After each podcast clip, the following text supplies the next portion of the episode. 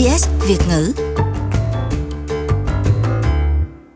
Dự án thủy điện Snowy Hydro 2 trị giá 2 tỷ đô la được cựu Thủ tướng Malcolm Turnbull công bố vào năm 2017 và dự kiến vận hành vào năm 2021.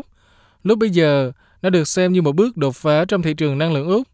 Thế nhưng ông Ted Woodley, cựu giám đốc Energy Australia, cho biết các chuyên gia đã tỏ ra hoài nghi trong quá khứ và hiện những nghi ngờ của họ đã được xác nhận. Over the two and a half years since then, we've found that those claims are totally inaccurate. $10 billion now.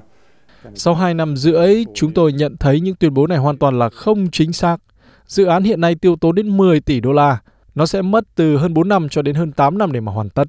Ông Woodley nay là thủ quỹ của Hiệp hội Công viên Quốc gia New South Wales. Tổ chức này vừa công bố một phúc trình chi tiết về những lỗ hổng tài chính của Snowy Hydro 2, cao gấp 5 lần so với ước tính ban đầu. Bên cạnh đó, nhóm nghiên cứu cho rằng dự án chỉ có thể cung cấp một phần nhỏ lợi ích năng lượng như đã hứa. Snowy Hydro 2 vận hành bằng cách sử dụng 4 đập nước, trong đó hai đập trên giữ vai trò chính để tạo ra năng lượng. Đập thứ hai nhỏ hơn đập thứ nhất, vì thế ngay cả khi cạn nước, nó chỉ có thể tiếp nhận 2 phần 3 lượng nước từ trên đổ xuống. Phần còn lại sẽ được xả xuống bên dưới.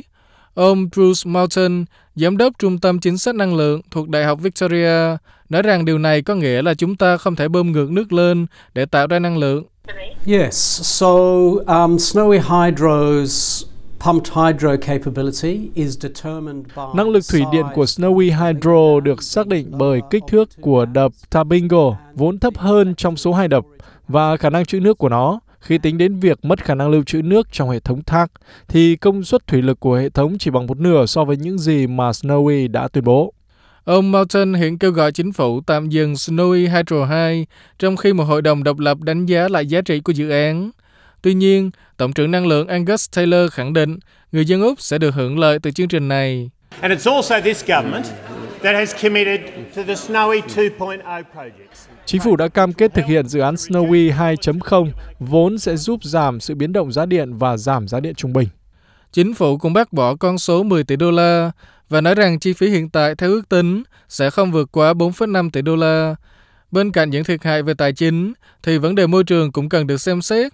Dự án bao gồm 1 phần 3 công viên quốc gia Kosciuszko, tức gấp đôi diện tích vùng Greater Sydney.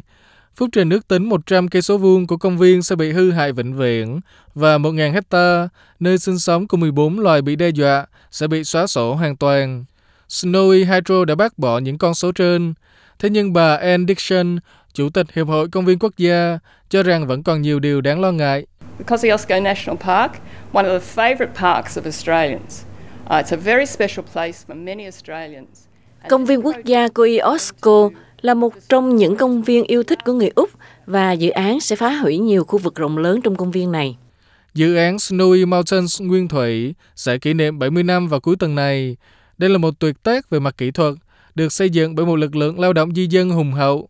Thế nhưng dự án Snowy 2 lại thua kém hơn rất nhiều. Quý vị muốn nghe những câu chuyện tương tự có trên Apple Podcast, Google Podcast, Spotify hoặc tải về để nghe bất cứ lúc nào.